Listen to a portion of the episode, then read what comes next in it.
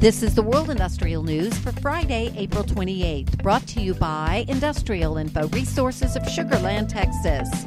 Right now, geography appears to be destiny for Entergy Corporation, as strong current and planned economic growth across the company's four state Gulf Coast service area is powering earnings and driving capital budgeting decisions.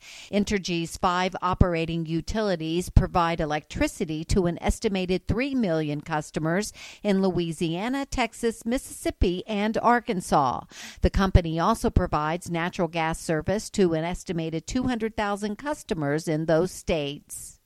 Ioneer Limited said Wednesday that a commissioned report found a 168% increase in potential lithium carbonate, a critical material in manufacturing electric vehicle batteries, at its proposed Rhyolite Ridge lithium boron project in Silver Peak, Nevada.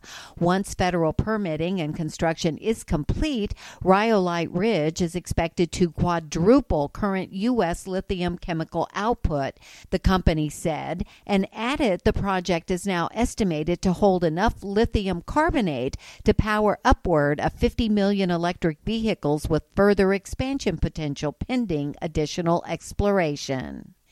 And as leading U.S. refiner Valero Energy Corporation wraps up a delayed coker addition at one of its refineries, the company also is ramping up production of renewable diesel. In addition, Valero is preparing to reduce the carbon footprint of its ethanol production by being the anchor shipper on a carbon capture and sequestration project.